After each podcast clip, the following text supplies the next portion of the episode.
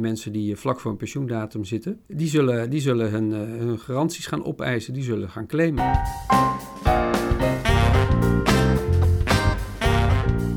Welkom bij de Hout of Podcast, waarin actuele juridische ontwikkelingen worden besproken en nieuwe inzichten worden gedeeld.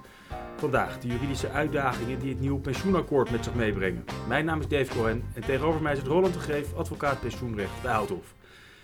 Roland, we gaan het hebben over de wettelijke haken en ogen van het pensioenakkoord. Er is natuurlijk al veel gezegd en geschreven over het akkoord, maar jij ziet dingen die nog geen aandacht hebben gehad en daar gaan we het over hebben.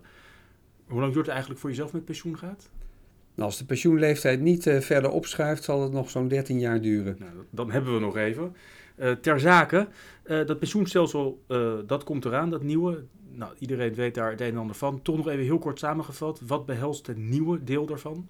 Het nieuwe zit hem in dat het, we gaan over van, naar een premiestelsel waarbij geen garanties meer gelden.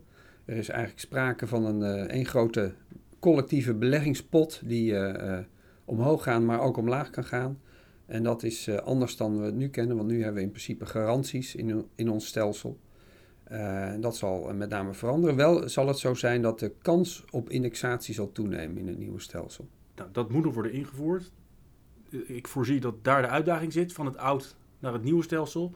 Hoe gaat dat worden vormgegeven? Precies, dat is, dat is het hele. Vanuit juridische optiek is dat het uh, belangrijkste punt. De hele transitieproces van oud naar nieuw. En ja, hoe wordt dat juridisch vormgegeven? Dat, dat, gaat, dat wordt uh, gedaan door middel van een uh, transitieproces. Dat moet nog verder uitgewerkt worden door de wetgever.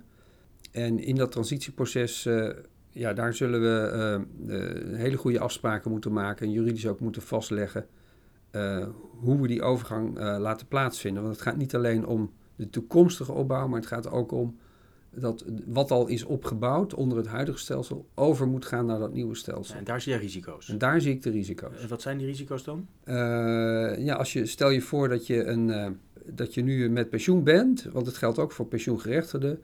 Uh, en je hebt per, per maand 1000 euro, op, krijg je op je rekening gestort van het pensioenfonds.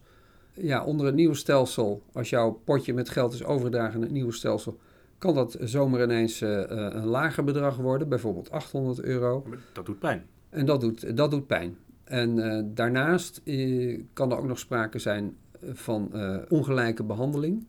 naar leeftijd of naar geslacht met name. Discriminerend. Discrimine ja? Discriminerend. Als het gaat om het om verdeelregels uh, die, die te maken hebben met die hele transitie. Ja, ik snap dat dat een probleem kan zijn als, er, als dat stelsel eigenlijk discriminatie oproept. Maar voor de goede orde, er moet toch wel een nieuw stelsel komen?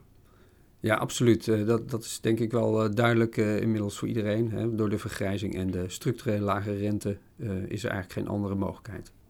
Nou, en dan komt er een nieuw stelsel en dan zeg jij dat stelsel werkt discriminatie in de hand. Hoe zit dat? Het gaat met name om, de, om, om de, in de transitieperiode dat er compensatie moet plaatsvinden, dat er verdeel, uh, verdeelregels gehanteerd worden. Maar om een concreet voorbeeld te noemen, jonge ZZP'er of arbeidsmigrant of een, een vrouw die eerst kinderen opvoedt en besluit om later pas in dienst te treden bij een werkgever, die mist in het begin van de loopbaan een relatief hoger, hoger stukje pensioenopbouw. Mist meer dan in het huidige stelsel? Dan in het huidige stelsel, precies. En dat, en, ja, dat kan leiden tot discriminatie op grond van geslacht in het, geslacht in het laatste geval.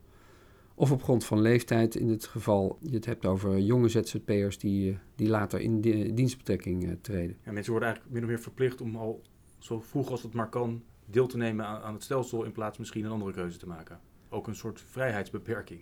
Ja, zo zou je het ook kunnen zien, inderdaad. Ik zie, ik zie nog een probleem. Ik noemde net al het voorbeeld van de pensioengerechtigde die van 1000 naar 800 euro per maand ging. En uh, dat geldt ook voor de mensen die vlak voor een pensioendatum zitten. Die zullen, die zullen hun, uh, hun garanties gaan opeisen, die zullen gaan claimen. Je verwacht dat er rechtszaken gevoerd gaan worden? Dus ik verwacht dat daar, uh, die groep met name, dat die rechtszaken zullen gaan voeren. Dat kan een grote groep zijn. Er zijn al honderdduizenden, zo niet miljoenen mensen met pensioen of mensen die daar op een paar jaar voor staan. Zeker, ja. En die gaan zich verenigen? Die, die kunnen zich gaan verenigen in, in, eh, in, in stichtingen of verenigingen. Ja, en, dan, en ook die mensen die, zich, die gediscrimineerd worden, dus er gaan flink wat rechtszaken komen. Dat verwacht ik wel, ja. Uh, wat moet de luisteraar hiermee? Die moet zich daarop voorbereiden. De luisteraar moet zich uh, hierop voorbereiden. Uh, dat kan op, uh, op een aantal manieren. Enerzijds natuurlijk door te voorkomen zoveel mogelijk dat er claims gaan komen. Dat is nog wel te voorkomen?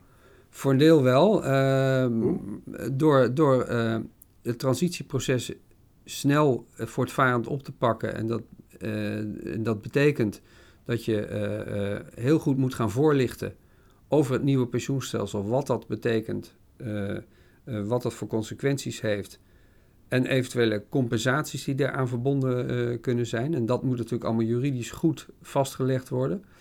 Maar daarnaast zal er altijd een groep blijven die, uh, die, uh, die daar niet mee akkoord gaat. En ja, deze groep die zullen, die zullen zich gaan verenigen. En ik verwacht dat daar echt nog wel, dat nog wel een flinke groep kan zijn.